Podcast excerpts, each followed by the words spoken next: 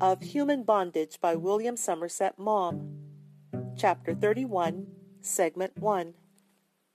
Hayward, after saying for a month that he was going south next day, and delaying from week to week, out of inability to make up his mind to the bother of packing and the tedium of a journey, had at last been driven off just before Christmas by the preparations for that festival. He could not support the thought of a Teutonic merrymaking. It gave him goose flesh to think of the season's aggressive cheerfulness, and in his desire to avoid the obvious, he determined to travel on Christmas Eve.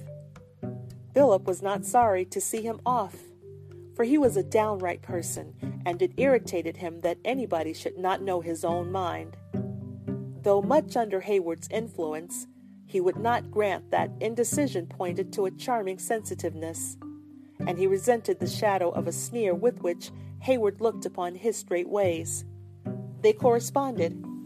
Hayward was an admirable letter writer, and knowing his talent, took pains with his letters.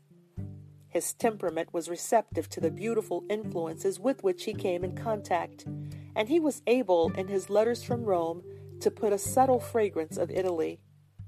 He thought the city of the ancient Romans a little vulgar, finding distinction only in the decadence of the empire.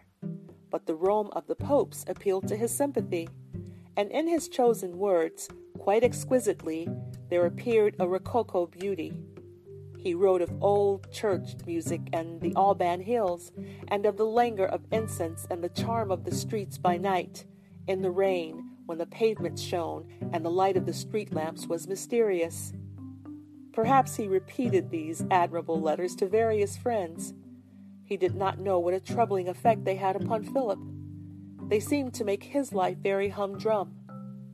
With the spring, Hayward grew dithyrambic he proposed that Philip should come down to Italy. He was wasting his time at Heidelberg. The Germans were gross and life there was common. How could the soul come to her own in that prim landscape? And Tuscany, the spring was scattering flowers through the land, and Philip was nineteen. Let him come, and they could wander through the mountain towns of Umbria. Their names sang in Philip's heart. And Cacilie, too, with her lover, had gone to Italy. When he thought of them, Philip was seized with a restlessness he could not account for. He cursed his fate because he had no money to travel, and he knew his uncle would not send him more than the fifteen pounds a month which he had been agreed. He had not managed his allowance very well. His pension and the price of his lessons left him very little left over, and he had found going about with Hayward expensive. Hayward had often suggested excursions, a visit to the play, or a bottle of wine, when Philip had come to the end of his month's money. And with the folly of his age, he had been unwilling to confess he could not afford an extravagance. End of segment one.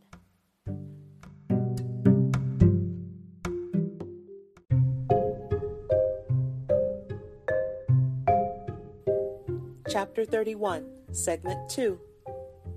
Luckily, Hayward's letters came seldom, and in the intervals Philip settled down again to his industrious life. He had matriculated at the university and attended one or two courses of lectures. Kuno Fischer was then at the height of his fame, and during the winter had been lecturing brilliantly on Schopenhauer. It was Philip's introduction to philosophy. He had a practical mind and moved uneasily amid the abstract but he found an unexpected fascination in listening to metaphysical disquisitions. They made him breathless, and it was a little like watching a tightrope dancer doing perilous feats over an abyss, but it was very exciting. The pessimism of the subject attracted his youth, and he believed that the world he was about to enter was a place of pitiless woe and of darkness. That made him none the less eager to enter it, and when, in due course, Mrs. Carey, acting as the correspondent for his guardian's views, suggested that it was time for him to come back to England, he agreed with enthusiasm. He must make up his mind now what he meant to do.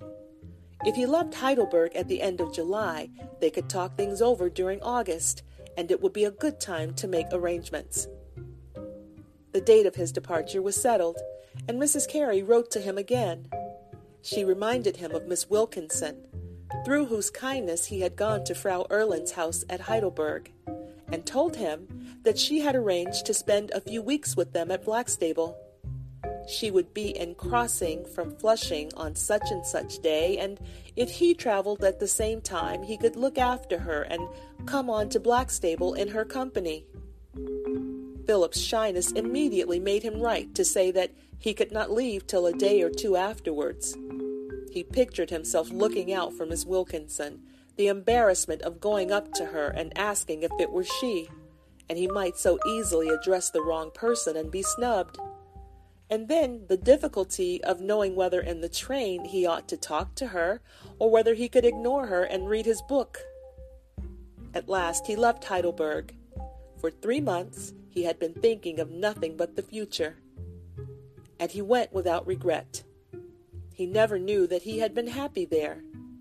Fraulein Anna gave him a copy of Der Trumpeter von Sackingen, and in return he presented her with the volume of William Morris. Very wisely, neither of them ever read the other's present. End of segment two.